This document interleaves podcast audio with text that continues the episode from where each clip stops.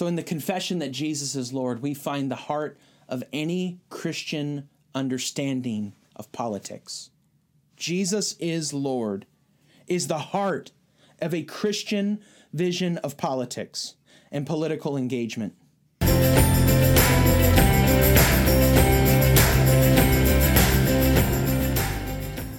Good morning, Cross United. I'm so glad you've joined us for this message online. I want to encourage you to turn in your Bibles to Psalm chapter 2.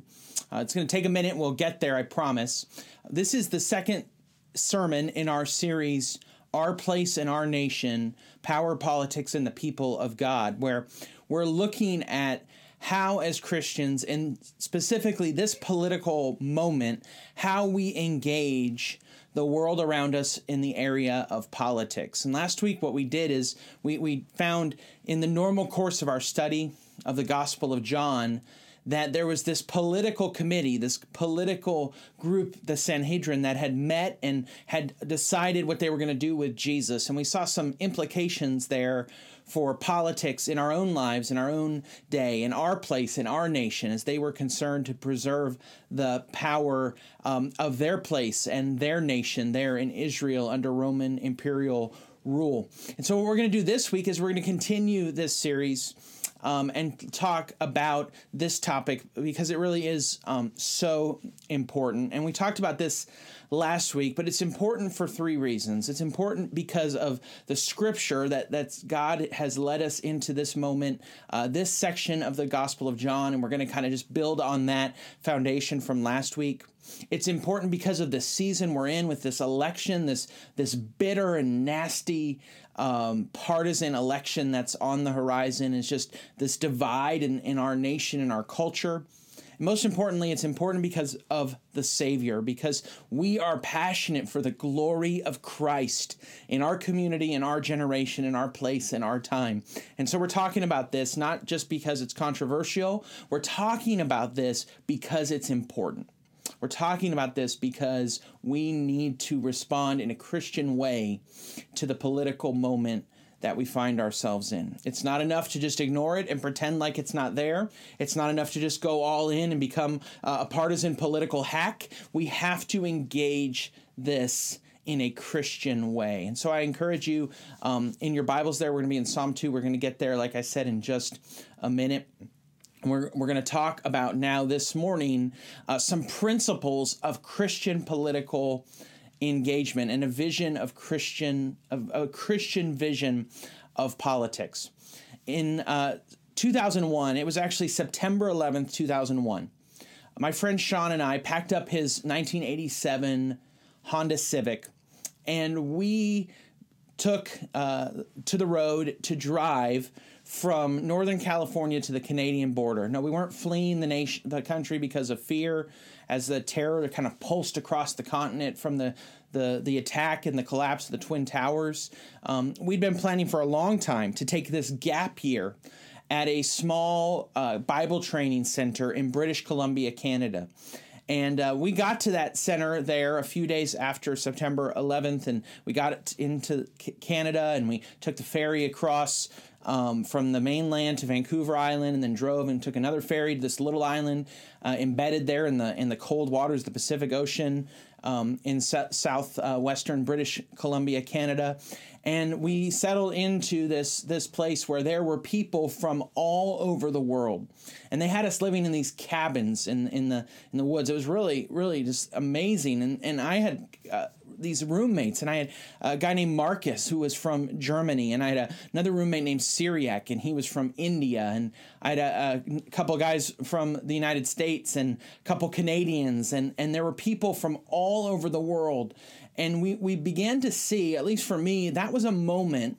And it was really strange to be there right in the in the days and the weeks and the months after 9/11 because I'd never been more proud about being an American and I'd never been more chastened in in my sense of arrogance about my American identity because I began to see that I was not just an American and that these guys were not just German or Indian, but that we were united by something bigger than those national ethnic identities.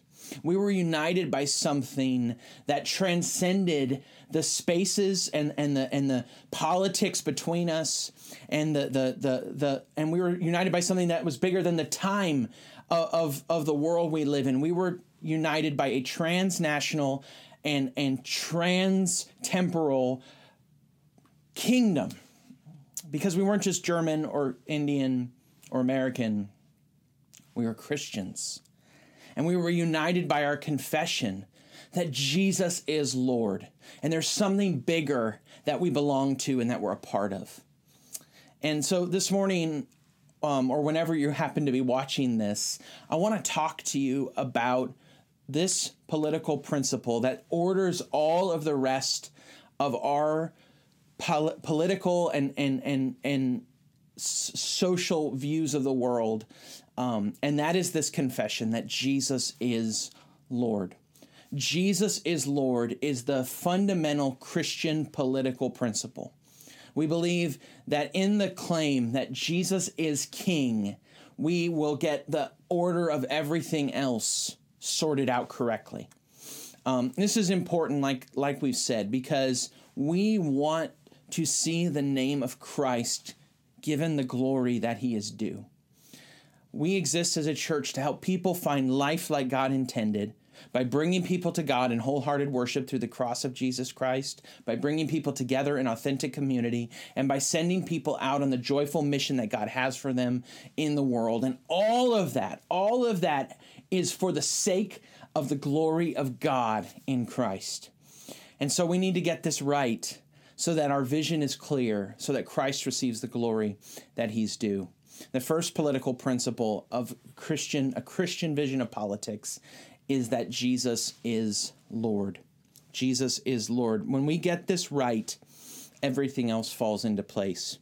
All of the Hebrew scripture testifies to the fact that God, the creator of the universe and the covenant God of creation and, and with Abraham and Israel, that Yahweh, the Lord God, is the king, that he rules over all.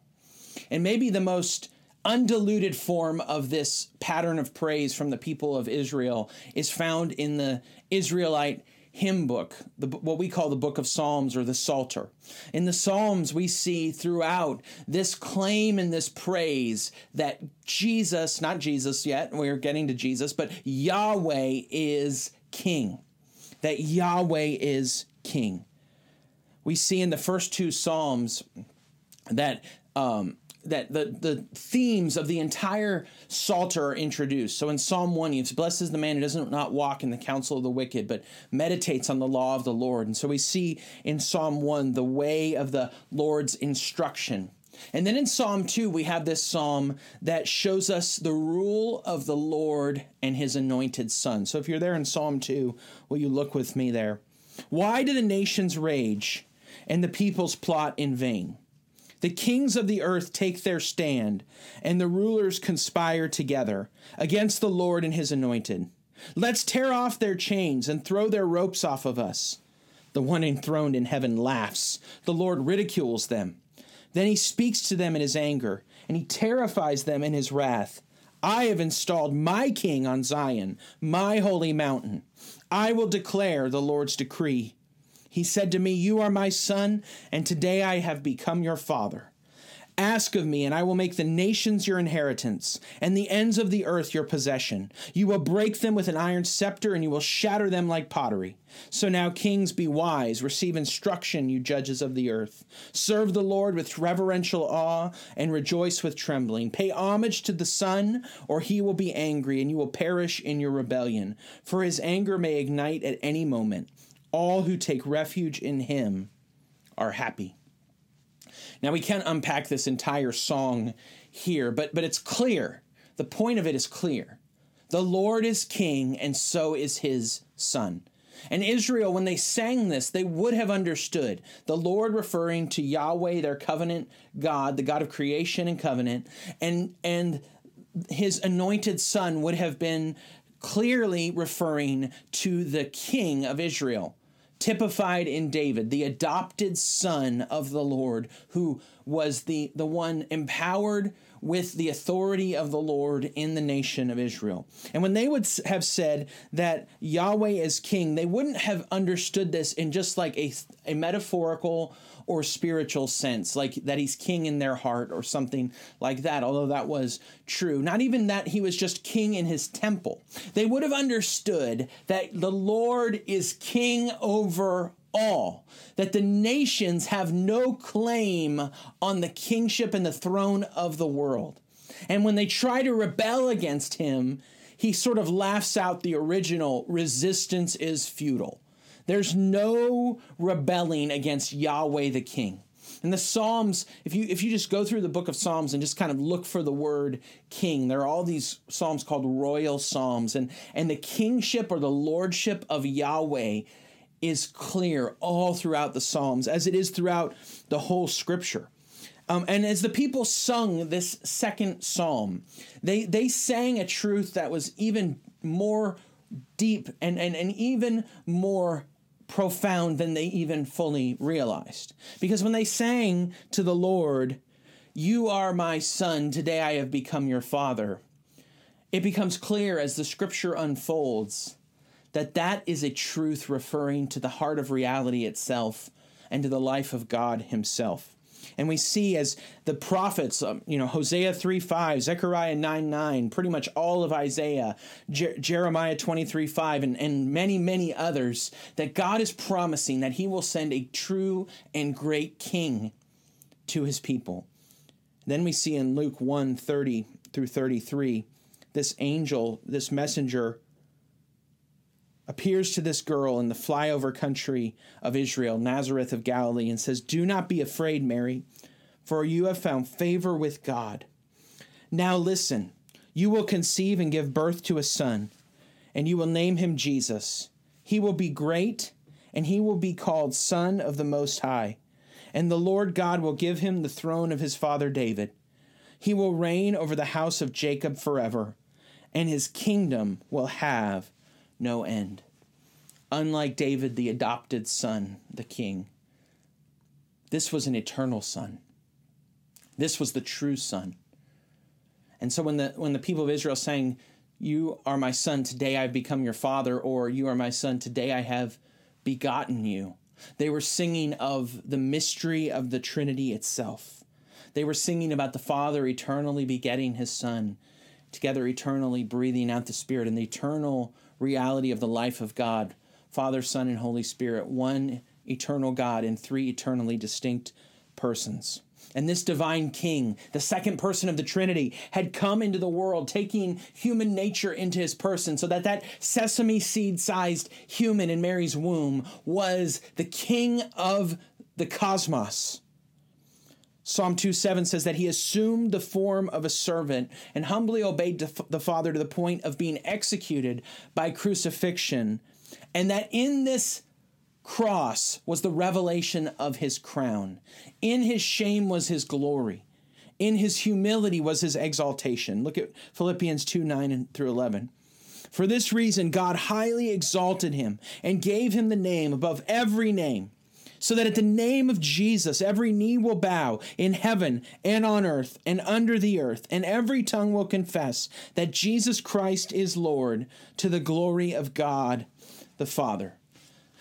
When, when the earliest Christians would have sung this, this hymn that Paul the Apostle quotes in this letter to the church at Philippi, they would have heard an echo of Isaiah 45 23 that says that every knee will bow that and, and every tongue will confess that Yahweh, the Lord, is king. And so we see here that Yahweh is king, we see in the Old Testament, that Jesus is king because Jesus is Yahweh, that Jesus is the true king of the world, the true king of creation and covenant, who has come in human nature to bring the kingdom into the world.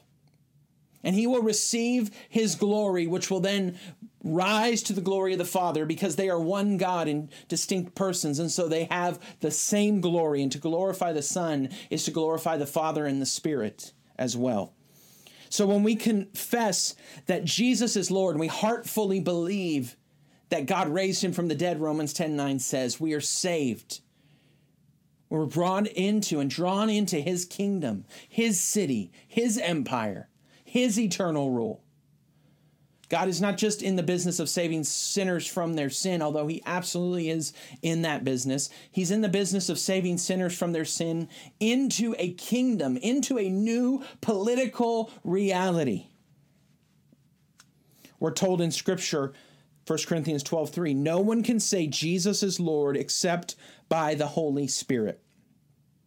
People confess Christ by the power of the Spirit to the Father's glory as the eternal triune lordship of God is made known in the world. And in confessing that Jesus is Lord, what we're doing is we're swearing an oath of citizenship in a kingdom that is not of this world of a kingdom that has broken into the world and will one day take over the world in fullness. So, in the confession that Jesus is Lord, we find the heart of any Christian understanding of politics. Jesus is Lord, is the heart of a Christian vision of politics and political engagement. This is the preeminent Christian political principle. This truth anchors us to reality more fully than gravity anchors us to the earth.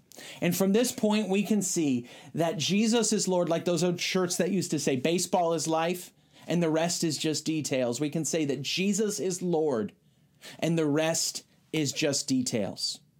But those details, they do matter. They matter because they are ordered to serve the glory of Christ. And so the rest of these political details, these Christian political principles we're going to talk about. We're going to talk about two more in this message and then we'll talk about a few more next week. These are all under the heading of Jesus is Lord. So to serve the Lord, let's get into those details. This is the second Christian political principle that it, God has ordained human government to preserve order justice, and peace. God designed the world to be governed by human rulers. He created Adam and Eve to rule over the creation. He, he created uh, the, the world to be ordered under godly and good leadership and just, righteous leadership and vacuums of leadership. They, they sort of suck the order and the goodness and the justice out of creation. A vision for justice threads through the scripture because Psalm 99 4 says, The mighty king loves justice. The word for justice is the Hebrew word mishpat, which um, is not just like getting what you're due, but it has more to do with comprehensive goodness and order than merely receiving what you're owed.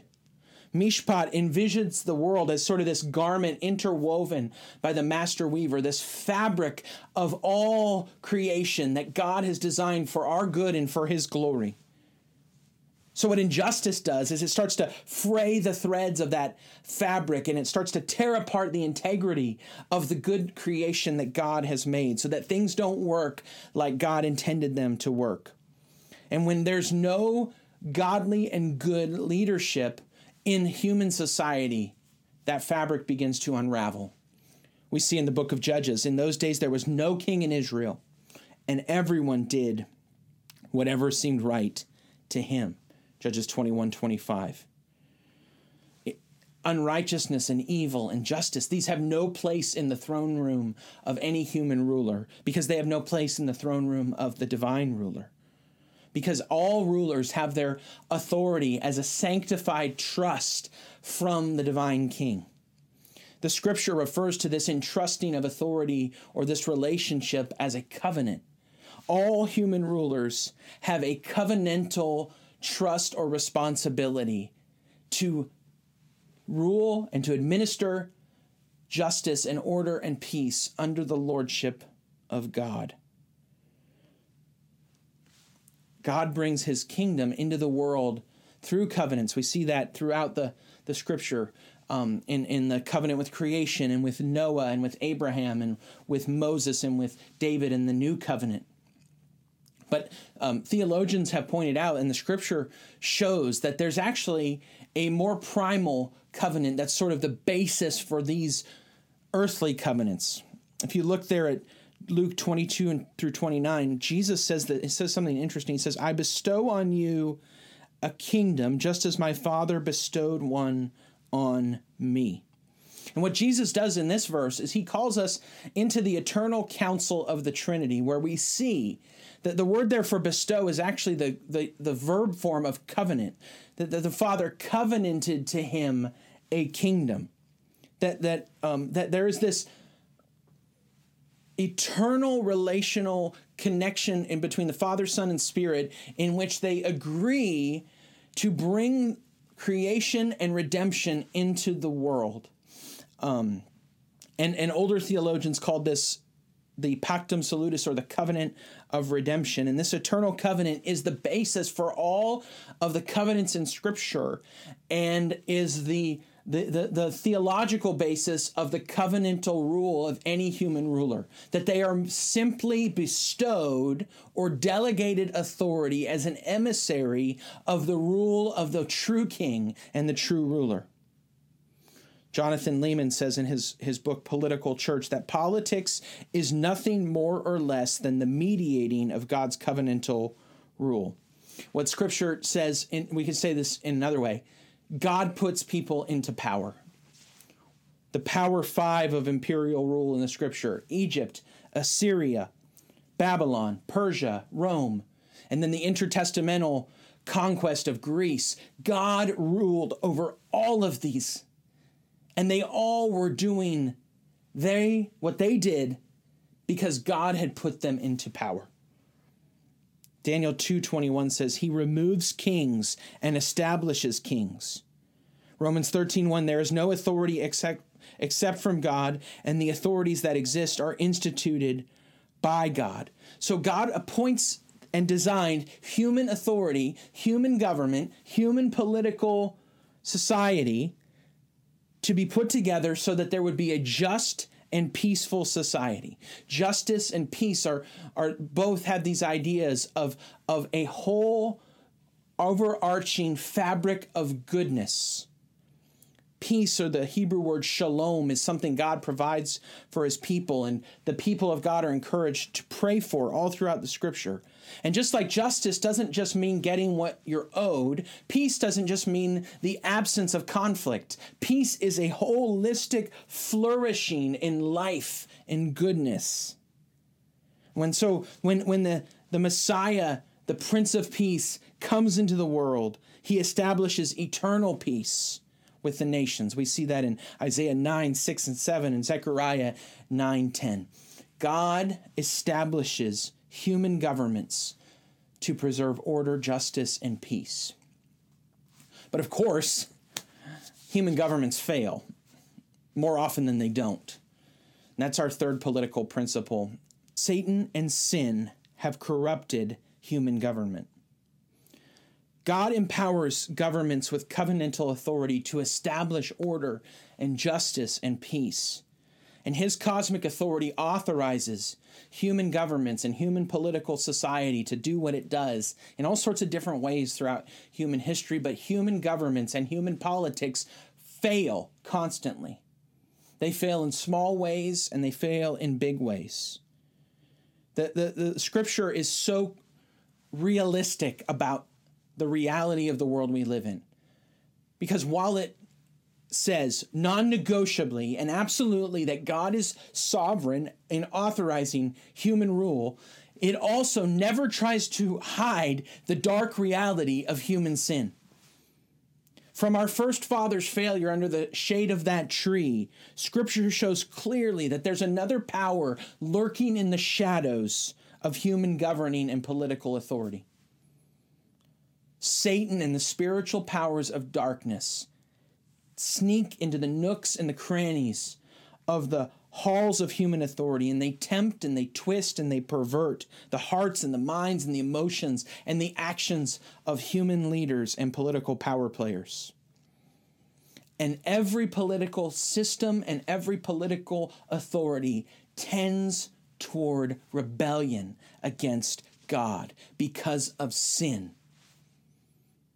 Satan tempted to sin, and then he uses sin and he, and he amplifies sin, and people live into their sin and they love their sin.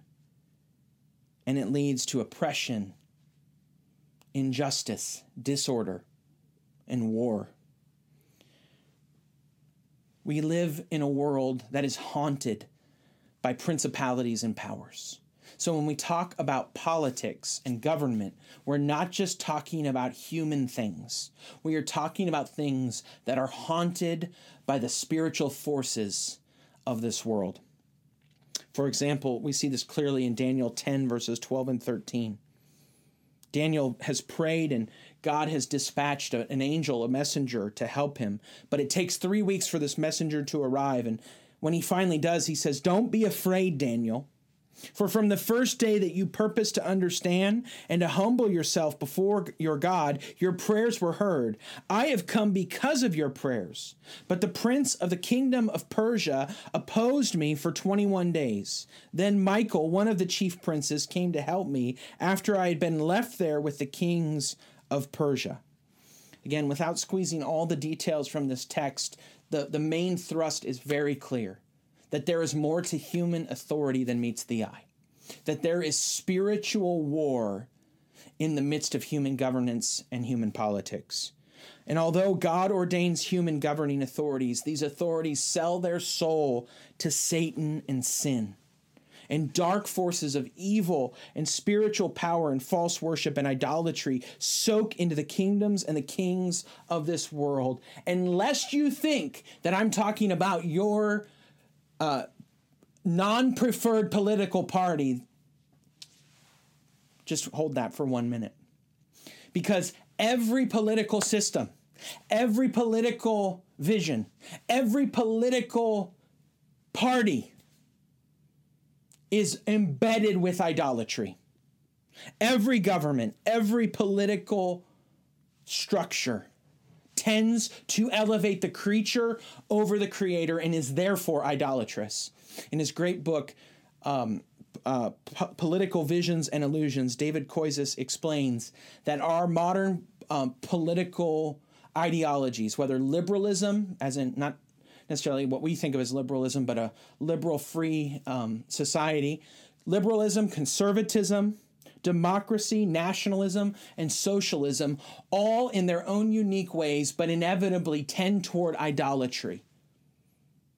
Every political system and every political party, whether the Grand Old Party or the Democratic National Convention, the GOP or the DNC, the donkey or the elephant, tends to elevate creature over creator because Satan and sin corrupt human political power.